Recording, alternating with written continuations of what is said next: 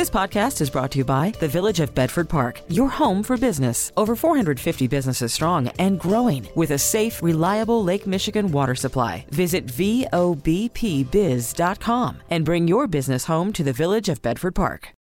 Call from mom. Answer it. Call silenced. Instacart knows nothing gets between you and the game. That's why they make ordering from your couch easy. Stock up today and get all your groceries for the week delivered in as fast as 30 minutes without missing a minute of the game. You have 47 new voicemails. Download the app to get free delivery on your first three orders while supplies last. Minimum $10 per order. Additional terms apply. Now, the WBBM Noon Business Hour. WBBM News Time 1203. It's great to have you joining us for the Wednesday edition of the Noon Business Hour. I'm Cisco Cotto. The Noon Business Hour is presented by the Village of Bedford Park. Apple's big event, a new iPhone, is expected to be revealed, and credit card grace periods, how to take advantage of them. Also, Social Security recipients about to get the biggest raise since 1982. Right now, July proved to be a big month for job openings. We're joined by Paul Christopher, head of global market strategy at Wells Fargo Investment Institute, based in St. Louis. Uh, Paul, uh, before we get some insight into what's going on, kind of give us the nuts and bolts here of this report. Yeah, so what you're seeing is, the, is a continuation of a trend, Cisco, uh, where companies continue to post jobs, but workers have been a little bit more than reluctant to come out and apply for those jobs, and that's a that's a trend we see developing further in the weeks and months ahead. And with these openings, I mean, nearly 11 million. This means employers really do want employees. Are, are they able to find them? I mean, why aren't more of these jobs being filled? Yeah, there's several reasons for that. Uh, one is that you've got COVID. Uh, and if you look at the employment report that the Bureau of Labor Statistics put out just last week for the month of August, you'll see that it was a disappointing report, only 235,000 net jobs filled. Reason for that is that you've got COVID out there. Uh, and so leisure and hospitality industries, think movie theaters, restaurants, concerts, all of these places where people go and congregate, they are definitely not attracting folks, customers these days. Uh, and as a result, you're seeing um, many, many fewer jobs being filled. Another feature in August was that you had federal unemployment benefits, which were very generous and have been. Those roll off at, with Labor Day here, so we should start to see more people come to apply for work as those federal benefits uh, start to expire. So uh, some things still working in the in the on the economy that keep that gap between jobs open and jobs applied for. You know, good to hear you talk about where the jobs are because I know every morning on my way to work, major traffic, and you see that all around the Chicago area expressways, and yet we keep hearing about employers needing employees. So it's it's not that all employers are, are kind of struggling here; it's only certain employers in certain sectors that are struggling to find workers. Especially in the leisure and hospitality industries that I just mentioned, also in construction where another problem in the economy, and everybody's seen this if you've gone shopping for lumber or for a used car, is that there are just a lot of shortages out there of materials, and that makes it harder to build, and so you don't need to have as many construction workers. So going forward, uh, what are employers having to do? I mean, is it paying more money, other benefits, letting more people work from home? What are they doing to attract people and get some of these jobs filled? Yeah, all of the above. Uh, but I'm afraid some places, like some of your maybe favorite local restaurants, may actually close. We're seeing some of that here in St. Louis. They're closing because they can't find the employees. What will happen eventually is that the COVID will die down a little bit more. People come back out and feel comfortable working in a place like a restaurant. Those federal unemployment benefits that have run out now, you're going to see an end to the moratorium on rent uh, p- uh, payments uh, and so, as people need to make payments and they and they are losing their federal benefits, they're going to need income from someplace. You're going to see more and more people applying for those jobs. That's how this ultimately resolves but it's not going to be immediate. It's not going to be this year. Yeah, little by little. Thanks so much. That's Paul Christopher, head of global market strategy at Wells Fargo Investment Institute. Just ahead, uh, look to next year's cost of living increase for Social Security, higher than it has been in years. The Social Security cost of living adjustment, known as COLA, likely to go up next year by the largest percentage since the early 1980s. Let's take a closer look at what's behind the hike. Mark Hulbert is here, investment columnist for the Wall Street Journal, Barron's, and MarketWatch.com. Uh, Mark, so a, a pretty significant increase, at least historically. That's right. In fact, uh, we don't know exactly the percentage increase because it's based on inflation over the 12 month trailing 12 month period through the third quarter, which we won't know until early October. But early projections are that we'll get a cost of living adjustment of around five or six percent, and if that turns out to be correct, and all signs suggest it will, that'll be the highest since I believe 1982. So clearly, 40 years.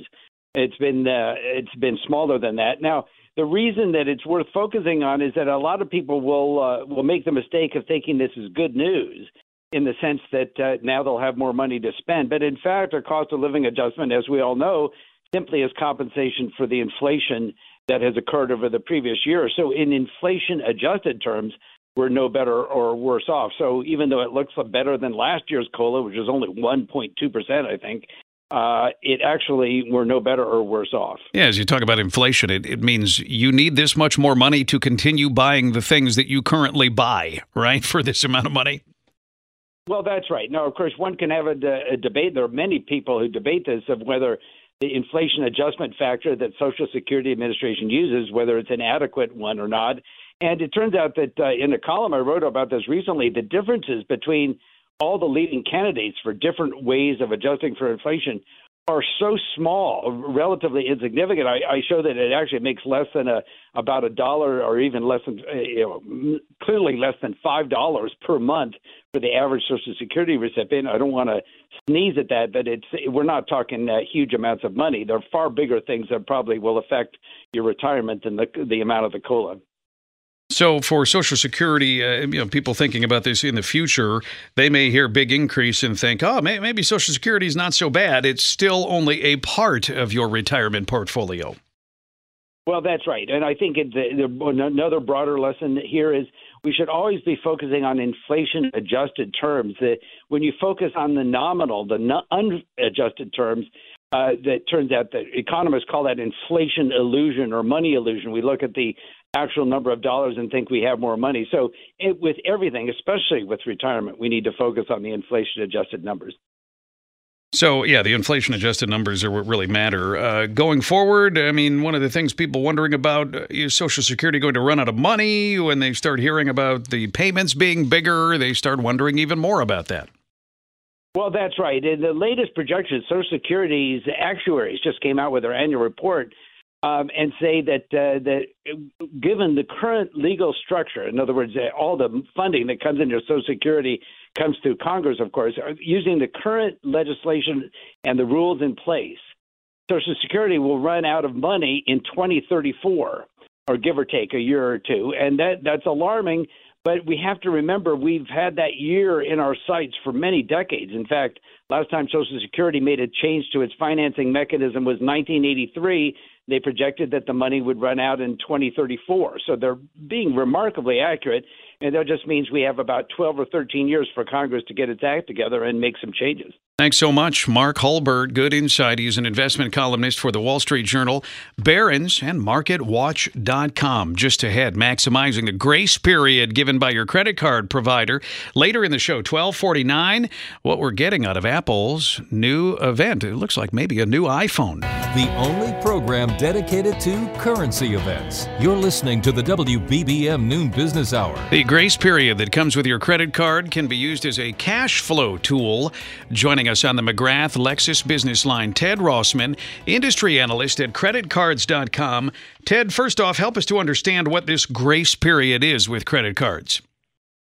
Yeah, hey Cisco. So it's basically the amount of time that you have between when the statement closes and when the bill is due. And as long as you've paid your previous statement in full, you could actually get up to a couple of months if you time this properly. So let me explain. Like, let's say my statement just came out yesterday, September 7th. That bill's probably going to be due right around October 4th. Well, if I make a charge today, that's not even going to show up until the next bill, which I'll get around October 7th, and it won't even be due until November 4th or so. So, again, this really applies only if you're paying your bills in full, because if you have credit card debt, interest is accruing all the time. But if you pay in full and you time it right, that's a couple of months without interest. So, how do you balance this well without getting yourself into trouble? You mentioned paying it off every month. You really have to do that? You've got to start with that, paying your bills in full every month, and then also avoiding overspending, of course. Really, what I'm talking about is money that you would have spent anyway. So it is actually a way to strategically time, let's say, an upcoming travel purchase or some new furniture or home improvements or whatever the case may be. You can time that right. If it's money you would have spent anyway and you pay it off in full, it buys you some time. You can get the rewards. It can be a good tactic. So when it comes to uh, you know any sort of rewards, uh, doesn't matter, right? This is just about taking advantage of some free money for a while. It's really about free money, yeah. And of course, there are credit cards specifically marketed for this purpose, like a 0% introductory APR card or a 0% balance transfer card. Those offers last as long as 20 months. Those are usually for new customers. So, what we're talking about here is a little bit of creative accounting for a card you already have. Another related tip is you can usually ask the company to switch your due date. You can't do it every month, of course, but you know, once a year or maybe a few times a year, this can actually be a nice tactic again to buy you more time if you need it or just to align things better. Like maybe you want to spread out your bills throughout the month, so assign different due dates to each one. Or maybe you want to time them around payday so that you make sure that you have funds in the account. That's another lever you could pull. And, uh, and anything you need to understand about your particular credit card, I'm thinking terms and conditions that could get you into trouble if you don't understand it. It's definitely a good reminder that credit card interest rates are quite high. The average is over 16%. About half of cardholders pay in full every month, therefore rendering the interest rate moot. You know, as long as you pay in full, your personal rate is 0%. But if you are carrying a balance, it's really important to know what your rate is, to be making progress. Maybe that's a 0% balance transfer card. Maybe it's taking on a side hustle or cutting your expenses or selling some stuff you don't need. I think really the key here is making your personal rate as low as possible because credit card rates are so high relative to other forms of debt. Thanks so much, Ted Rossman, industry analyst at creditcards.com. Still ahead, Personal Finance Wednesday, helping new college students set themselves up for financial success. Call from mom. Answer it. Call silenced. Instacart knows nothing gets between you and the game. That's why they make ordering from your couch easy. Stock up today and get all your groceries for the week delivered in as fast as 30 minutes without missing a minute of the game. You have 47 new voicemails. Download the app to get free delivery on your first three orders while supplies last. Minimum $10 per order. Additional terms apply. Hiring for your small business? If you're not looking for professionals on LinkedIn, you're looking in the wrong place. That's like looking for your car keys in a fish tank. LinkedIn helps you hire professionals you can't find anywhere else, even those who aren't actively searching for a new job but might be open to the perfect role. In a given month, over 70% of LinkedIn users don't even visit other leading job sites. So start looking in the right place. With LinkedIn, you can hire professionals like a professional. Post your free job on linkedin.com slash recommend today. Selling a little or a lot? Shopify helps you do your thing, however you cha-ching. Shopify is the global commerce platform that helps you sell at every stage of your business. From the launch your online shop stage, to the first real life store stage, all the way to the did we just hit a million orders stage. Shopify is here to help you grow. Whether you're selling scented soap or offering outdoor outfits, Shopify helps you sell everywhere. From their all in one e commerce platform to their in person POS system, wherever and whatever you're selling, Shopify's got you covered. Shopify helps you turn browsers into buyers with the internet's best converting checkout, 15% better on average compared to other leading commerce platforms. And sell more with less effort thanks to Shopify Magic, your AI powered all star. Shopify powers 10% of all e commerce in the US. And Shopify is the global force behind Allbirds, Rothy's, and Brooklinen, and millions of other entrepreneurs of every size across 175 countries. Plus, Shopify's award winning 24 7 help is there to support your success every step of the way. Because businesses that grow, grow with Shopify. Sign up for a $1 per month trial period at shopify.com slash odyssey podcast, all lowercase. Go to shopify.com slash odyssey podcast now to grow your business, no matter what stage you're in. Shopify.com slash odyssey podcast. This is Chicago's all news station, News Radio 780 and 105.9 FM. The WBBM Noon Business Hour continues. Good afternoon. Thanks for joining us. I'm Cisco Cotto. These are the top stories on News Radio WBBM. A gun scare at a high school in northwest Indiana ends with no shots fired. A huge statue of Robert E. Lee is no longer on public display in Virginia. On the Business Hour, Personal Finance Wednesday, using college as a time to help set up young people for financial stability. Apple is expected to reveal its latest iPhone upgrades during a virtual event next week. We'll get a preview. Wall Street, the Dow down 86, Nasdaq is down 92, and the S&P is down 9 points. Oil is up right about 1%. Sunshine, clear skies, right now 76 degrees. We may get a few degrees warmer before the afternoon is done. School administrators say no shots were fired in northwest Indiana after the building was put on lockdown after a report of a person with a gun. St. John Police Department spokesman Roger Patz tells the Northwest Indiana Times Officers conducted a room by room search at Lake Central High School this morning. A SWAT team and other law enforcement responded to the school. The district posted on Twitter two students have been taken in for questioning, but everyone is safe. One of the biggest Confederate monuments in the U.S. has been taken down. For more than a century, a 21 foot statue of General Robert E. Lee towered over Virginia's capital city, which also served as the Confederacy's capital. This morning, a crowd of hundreds cheered as workers in Richmond removed the statue from its giant pedestal. Governor Ralph Northam ordered last summer that the statue come down after George Floyd's death in Minneapolis, but the removal was tied up in courts until a recent ruling cleared the way. Four other Confederate statues along what's known as Monument Avenue were removed last year. Sagar Meghani, Washington. It's 1232. Money Talks as the WBBM Noon Business Hour continues. The Noon Business Hour is presented by the Village of Bedford Park. Markets are in the red today. The Dow down 86, Nasdaq down 93, and the S&P down 9 points. Let's see what's going on. Michael Palumbo is here, founder of MJP Capital, author of the book Calculated Risk. Michael, good to have you on the show as always. What do you make of what you're seeing on Wall Street today? Afternoon, Cisco, and thanks again for having me on. You know, it's just a small sell-off uh, in the grand scheme of things. If you look at the S&P 500 and Nasdaq, they're both within one percent of their all-time highs. So a, a little sell-off here really is is is not a, a meaningful event.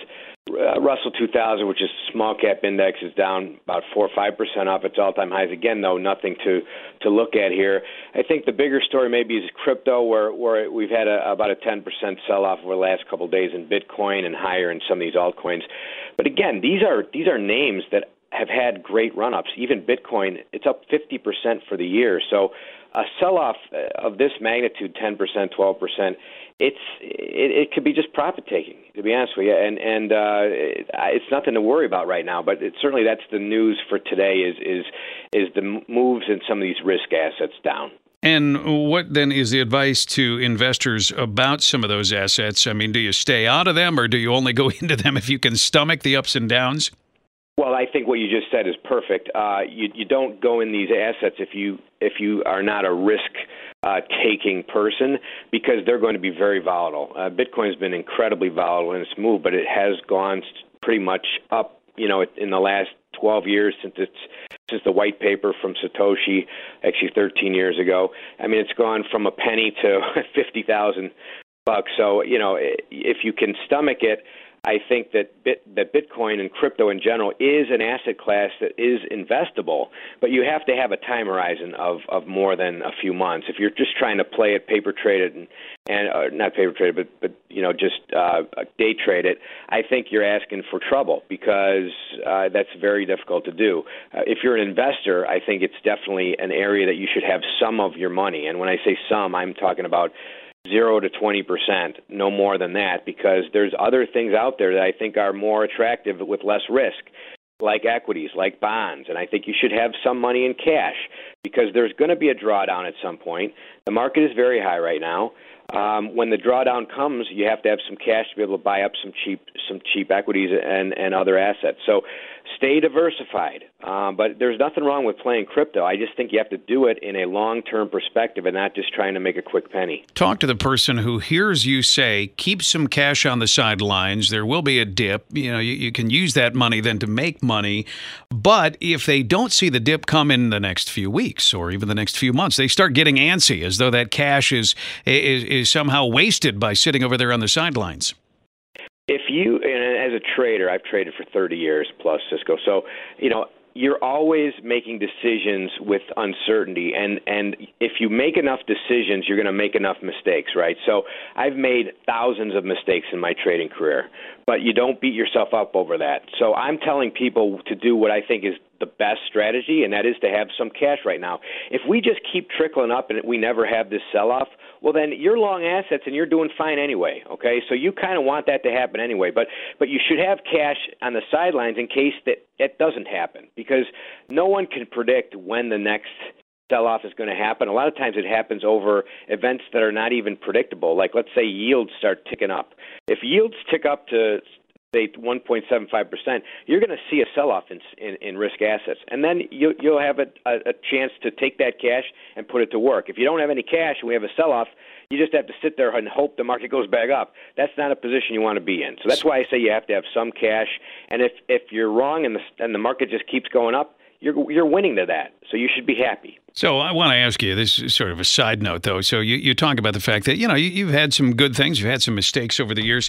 But when you're sitting around talking with your friends, do you talk about the winners that you've had, or do you talk about the losers? Which one really stick with you more? It Depends on the day, you know, but it depends on the topic. But I think the things that stick to you the most is when you learn something. So when you learn something, it's generally when you make a mistake. So in my trading career, I, I could tell you the things that I did well, uh, but you know, you know, um, that's not where you're learning. So I definitely talk about the things I've done wrong and the things that have made me a better trader, and those are the things that stick with you. And I think that the best traders in the world that would say the same thing, uh, that you always want to remember the, the mistakes you made, and you and you better learn from them. Um, fool you once, it's fine, but fool you more than once, shame on you. And and that's what what trading's all about. So you know, you make mistakes. If you don't take if you take risk, you're going to make mistakes. If you make mistakes, learn from them. Thanks so much, Michael Palumbo founder of MJP Capital. Up next, Personal Finance Wednesday, using college as a time to build a foundation for financial stability. Later in the show, a preview of Apple's big unveil. Your daily transaction for useful information. The WBBM Noon Business Hour continues. It's Personal Finance Wednesday on the Noon Business Hour. This afternoon, we're putting the focus on college students, helping them use the time in school to get on the road to financial success. Joining us on the McGrath Lexus Business Line, Mark Horner, wealth advisor at Fairhaven Wealth Management. His website, fairhavenwealth.com. Mark, so uh, you're talking to college students and their parents. What's the first, maybe most important piece of advice to get them so that they're handling money well and they get started financially well? Yeah, so uh, never uh, never too early to get started with good habits, and and so college uh, immediately always the, the topic of tuition comes up and, and student loans. And so uh, we are big fans of before you sign up for a, a student loan that's going to follow you the rest of your life, go back to that college or university and see if they can't shave a few dollars off of your off of your tuition. So the idea of negotiating college tuition is something we think uh, far too few people are aware you can you can actually make that make that happen. So uh, debt also uh, beyond beyond college. It's important to get started with a with a good with good credit history. And so when I was in college 30 years ago, there were all sorts of credit card offers waiting for us at the bookstore. I don't even know if those concepts apply today.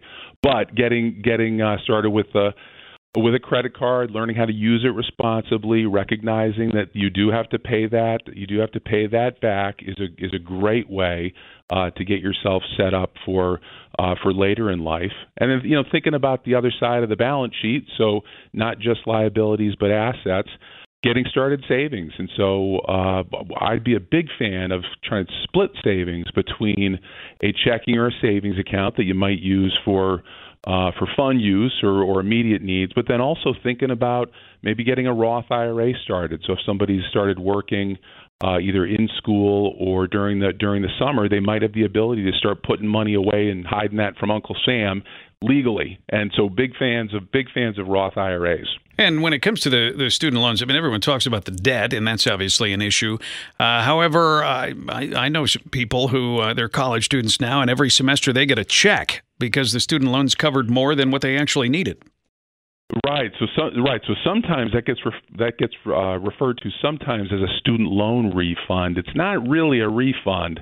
Uh, that's money that's coming. You describe it perfectly. It's it's extra money that's available uh, when you take out a when you take out a loan best thing to do with that would be uh, to send it back uh, to reduce your reduce your loan balance. If you absolutely absolutely need it to support your living your living expenses, which is a reality for for a lot of students, uh, just remember that that is money that has to be paid back. So I'd say think about spending it spending it wisely.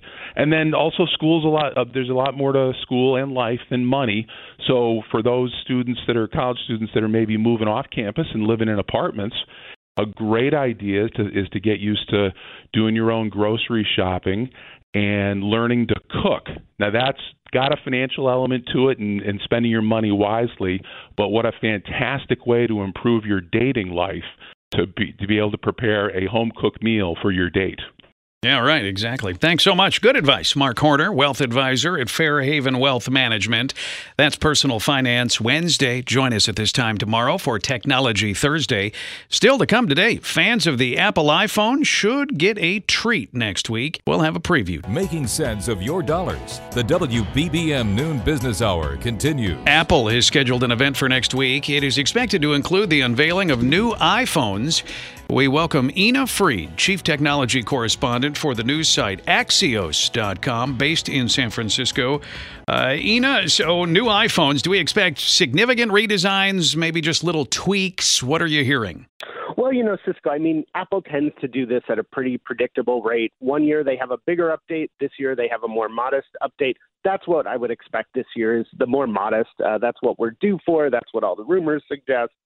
Um, but that doesn't mean there aren't interesting things. And in particular, what I told readers to look out for is, you know, look to the margins, look to the new test feature. What is that thing that they do that's a little different in software, maybe? And besides that, I'd expect, you know, certainly the usual improvements in processing speed, camera, and hopefully battery life. And are those things that, that, customers really end up noticing? I think sometimes with desktops and laptops, increased speed maybe isn't as noticeable, but do they notice it with phones?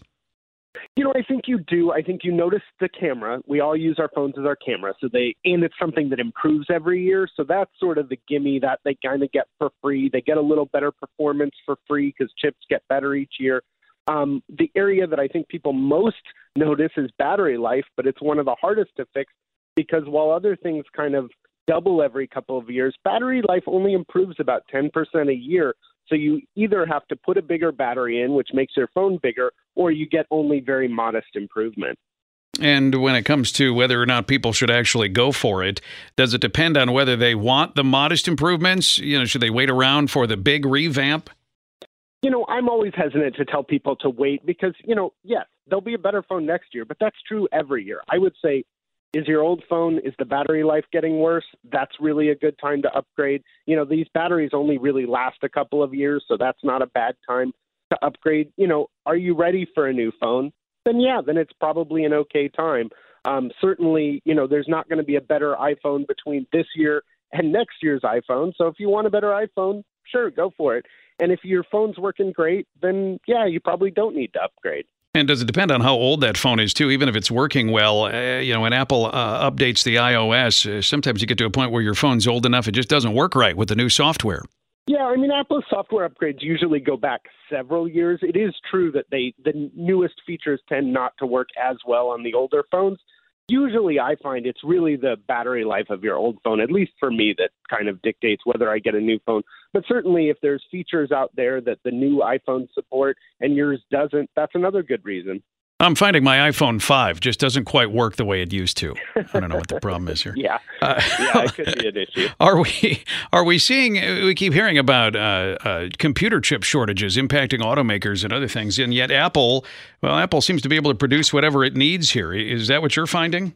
I mean, Apple is known for negotiating the supply of components it needs years in advance. They'll even prepay for it. So I would expect Apple to fare better than most. It doesn't mean they'll be totally invincible to the chip shortage, but I would expect them to be able to ship the usual number of phones. I think uh, some of the products, the watches, I've been hearing, or there have been reports that there's production problems.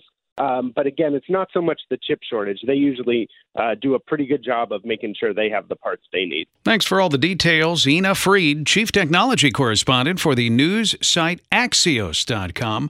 If you missed any part of today's noon business hour, the replay podcast will be available shortly at WBBMNewsRadio.com and the Odyssey app. We really need new phones. T-Mobile will cover the cost of four amazing new iPhone 15s, and each line is only $25 a month. New iPhone 15s? Only at T-Mobile get four iPhone 15s on us and four lines for 25 bucks per line per month with eligible trade-in when you switch.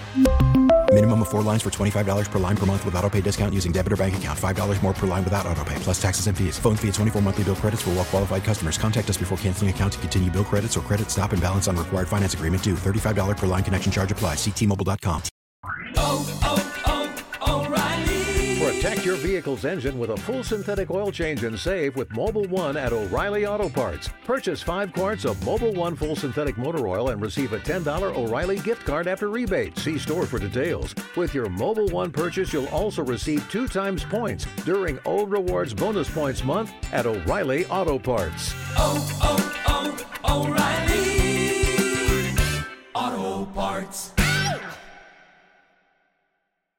We get it. Attention spans just aren't what they used to be heads in social media and eyes on Netflix. But what do people do with their ears? Well, for one, they're listening to audio. Americans spend 4.4 hours with audio every day. Oh, and you want the proof? Well, you just sat through this ad that's now approaching 30 seconds. What could you say to a potential customer in 30 seconds? Let Audacy put together a media plan tailor made for your unique marketing needs. Advertise with Audacy. Visit ads.audacy.com.